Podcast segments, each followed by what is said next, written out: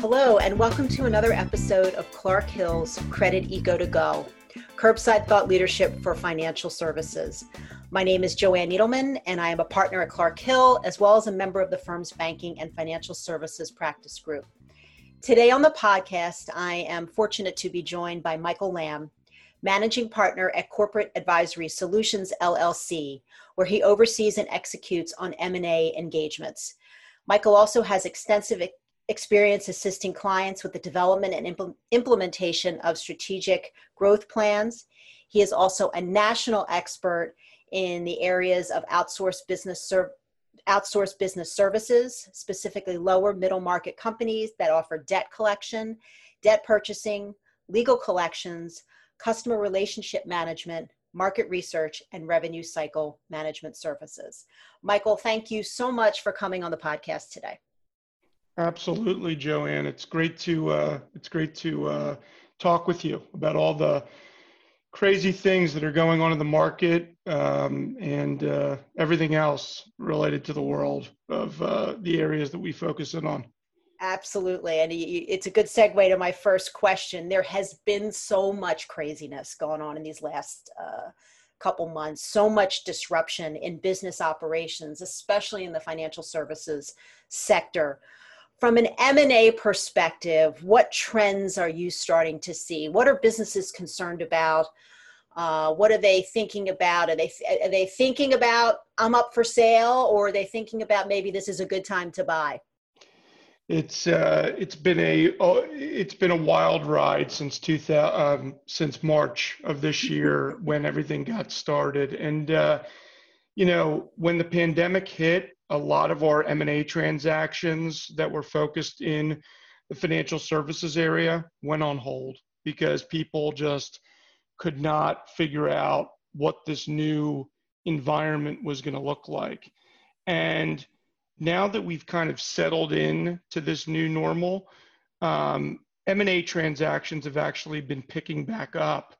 Uh, and in financial services, though, a lot of the key drivers have been around work at home, Joanne, because mm-hmm. yep. people in financial services, that was the, this is a new area for people in getting comfortable with data security, information flow, and having all of your staff, whether you're at a bank or a, you could be at a fintech, you could be at a uh, company that buys and services receivables from these different types of institutions, whatever it is, that work at home environment has definitely been a, a game changer. And there's been a lot of positive stuff that have come from that, um, but definitely a new environment that people have had to get used to, which directly affects valuation and how businesses are viewed uh, in the marketplace.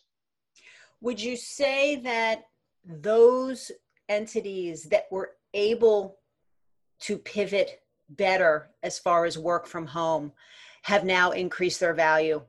There's no doubt about it. I mean, I don't think anybody I've spoken to, and you probably agree with this too, mm-hmm. is saying work at home is going to disappear after the pandemic is solved or if there's absolutely. a vaccine. Yep.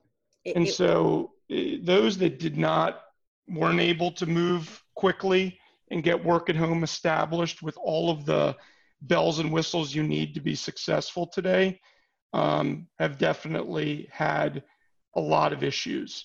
But those that have really won that battle are growing, getting more client opportunities, and um, it's leading to more profitability, which is how these companies are ultimately valued based on how much profit that they're uh, they're generating every month or every year it, is fascinating. It's the silver lining from all of this, and that story is still going to be told uh, it, for several months to come. I had Tim Collins on. He was my first guest on the podcast, and we talked a lot about this, a little different perspective.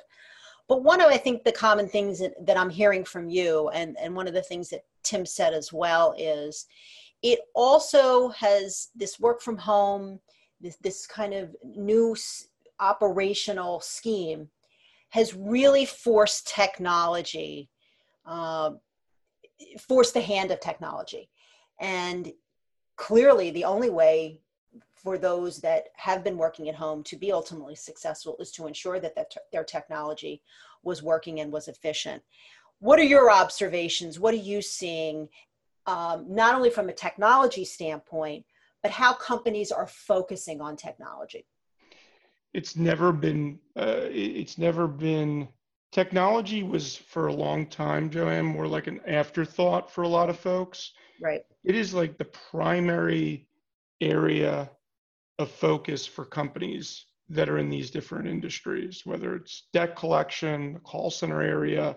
And if you're doing work for any of the large financial institutions, if you're not putting technology first, um, you're you're you're going to lose at the end in this uh, as this environment shifts, and um, and so companies are really you know the, the the challenge right now or for many of these companies is trying to figure out what right what is the right technology to deploy how to to deploy it and then how not to create a lot of legal action against uh, against you as a result of you trying to do something that's more innovative.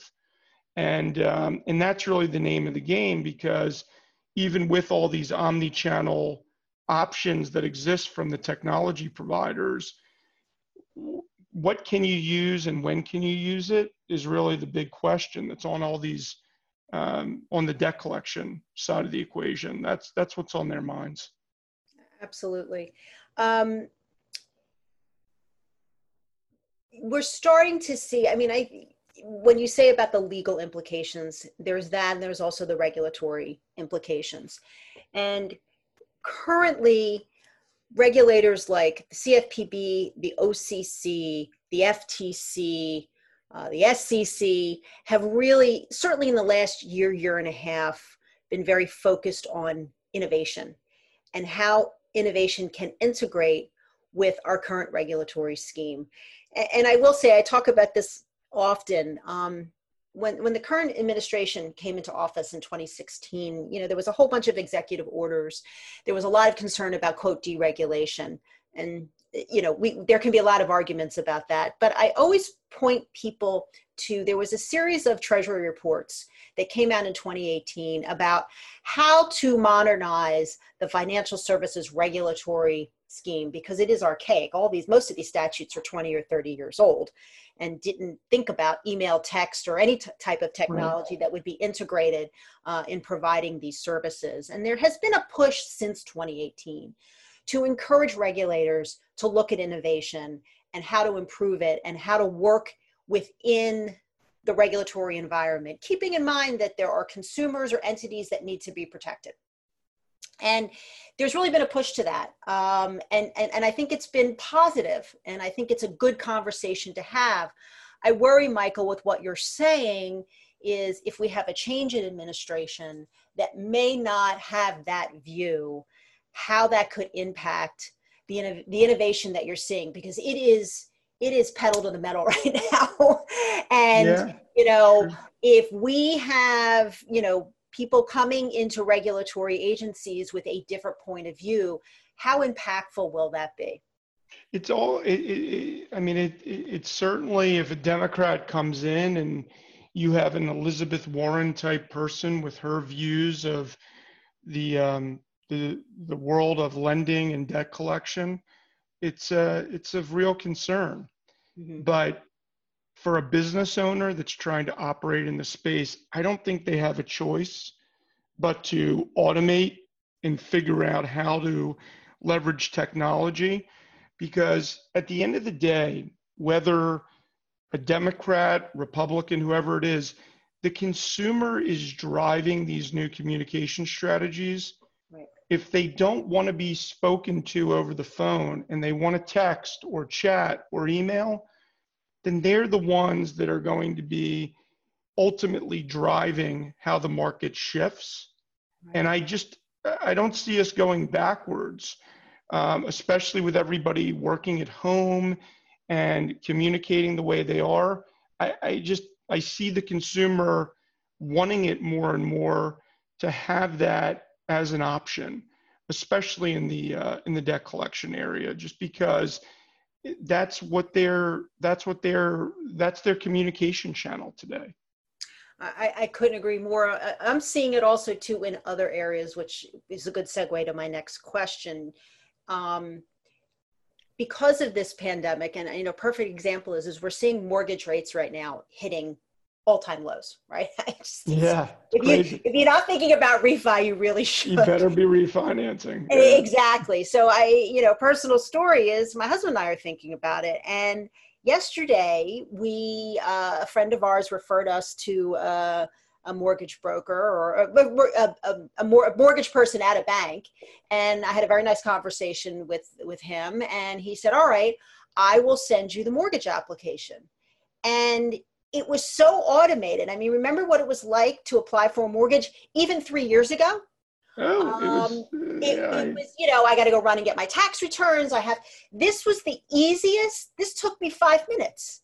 And it wasn't like it was a no doc. I mean, they asked every question under the sun. And because it was automated, I mean, by giving them our social security number and agreeing, you know, there, there were various disclosures, which we read and we accepted, within seconds, they had our whole credit profile. And so they asked us questions about things on our credit profile you know about the current mortgage and and and other you know debt or credit card debt that we paid. It was seamless. It literally took 10 minutes. And i have to think um, that type of lending t- using technology to expand that type of lending has it's already here but it's got to be again pedal the metal yeah, the, um, I mean, so even even the bricks and mortar banks that exist, where you would go in to fill out applications or meet with the mortgage broker or the bank person to help you figure. I mean, it just it's it's archaic when you think about where it's going now, and then you add to it the pandemic and everything mm-hmm. else. Right. It's you know, people want virtual they want to go online, they want to get it done quickly, efficiently. And that's what the financial services arena is trying to focus on when they're delivering products and services. And, but I will tell you, all of that to me is great, assuming that data is protected, the information flow is handled in an appropriate manner that doesn't lead to other compliance related issues. Those are things that I always keep top of mind because a lot of these things are becoming they're, they're more new and so they're being tested, which is great, but there's also could be some fallout too. And we've seen so many data breaches. It's like funny to me, like when I think about when these data breaches happen and you don't even know about them until right. six to 12 months later until it actually hurts you. Right. Um, I find that concerning all, all, all over the map, but I, I, I, I hear you. I mean, it's just, we, we've, we've got to accept that the, the, the automation that's here and there's got to be some policing of it too, uh, to make sure it's, it's being handled appropriately. I couldn't agree more. And it also raises the whole privacy issue. I mean, we were very up prior to the pandemic, privacy was such a hot topic. Um, you know, I didn't even, it's not my area and, and learning about what companies do and how they scrape information and how you get those pop-ups on the internet. And, uh, you know, we were told that was ultimately a bad thing, but I think we're going to have to weigh um, what level of privacy we're willing to give up for safety. Safety meaning I don't want to go into a bank with a lot of people and risk my health. Um, I don't, you know, want to. Uh, uh it's going to be a long time before I go to a restaurant. I rather have my food delivered, and I'm going to give my credit card information. So I think there's going to be a readjustment uh, and a reassessment uh, with this growth of technology, especially in financial services where so much of our information is being shared, um, that we're willing to give up in order for this ease of access, I would say. I think you're going to also see when it comes to just the the the hiring of people that fill these roles in financial and technology fill financial technology. Mm-hmm. the the old school loan officer, the person that's been at the bank for 30 years, that position is going to shift. And right. it's going to be more of somebody that's technology savvy to be able to help drive these kind of workflows to the consumer. And I think you're going to see different, you know, all different changes. And then you add to that the robots or the chat bots that are being developed too. And eventually, Joanne, when you're doing that more that mortgage refi, five to ten years from now, you, you may not even be talking to a human being. It may right. be a robot that's dealing right. with you and handling the whole process. Who knows? Yeah, who knows? Who knows? Fascinating discussion. And um, this, as I said earlier, the story is not over uh, and it is going to continue. So I hope that you will come back uh, in a couple months, um, maybe when people start getting back to their offices to see what those changes look like and, and where they're going uh, in the future. So thank you, Michael. I really appreciate it. Uh, yeah, would much. love. Yeah, would love um, to. Before I let you go, there are always, there are two questions I ask all my podcast guests. Uh, so I'm going to pose them to you as well. So, in keeping with our to go theme, uh, do you have a uh, takeout experience uh, while you were in sheltering in place that you would like to share with us? Yeah, I um, because I live uh, I live near Conshohocken and we we frequent Manayunk. So I did take out from uh, this restaurant, this Thai restaurant we really like called Chabaa Thai, mm-hmm. and um, man, just getting takeout today is a whole new ball game, right? Yeah. I mean, you you go, you drive over, somebody comes out in literally like hazmat gear to deliver you uh, your your bag of food, and um, it's just it's it, I, I, it's unbelievable how we've got there. But like when you think about what it was, you know, back in you know, call it January, February, you're just living your life, you're eating, you're going out, and now we're in this environment where you don't go out, or if you do, you have to sit outside. I mean, it's just it's uh it's a crazy world we live in. It is. It is. It's. It, it has in such a short period of time changed the paradigm of how we socialize. It's. It's. It's pretty unbelievable. Great story. Thank you. I, have I've gotten so many interesting stories, and I love all the perspective. Um, finally, Michael, we do again, in keeping with our to go theme and understanding that there are, uh, especially in the to go industry and in the food industry, so many people that have been impacted. Um, Credit Eco to Go would like to make a small donation uh, on your behalf, either to a local food bank in your area or a charity that helps displaced restaurant workers who've lost their job because of the shutdown? And do you have a um, specific organization in mind? Yeah, we do, Joanne. We do. Um, we've done work in the past with Philabundance. Um, Great and their food service. I mean, we just yeah. they they've done some amazing things in and around the Philadelphia area, and we've got a, a lot of respect and admiration for all the folks that are involved there. I couldn't agree more. It's an excellent choice, and we, we will do that uh, very shortly. So, again, Michael, thank you so much uh, for coming onto the podcast. Such a terrific conversation. And thank you all for listening to Credit Eco to Go. More information about the podcast and future podcasts, uh, please log on to clarkhill.com forward slash people forward slash Joanne hyphen Needleman or onto my LinkedIn page all episodes of Credit Eco to Go can be found on Buzzsprout or Spotify. If you'd like to be a guest on the show or have ideas for future topics, please email us at crediteco2go at clarkhill.com. Thank you, be well, and stay safe.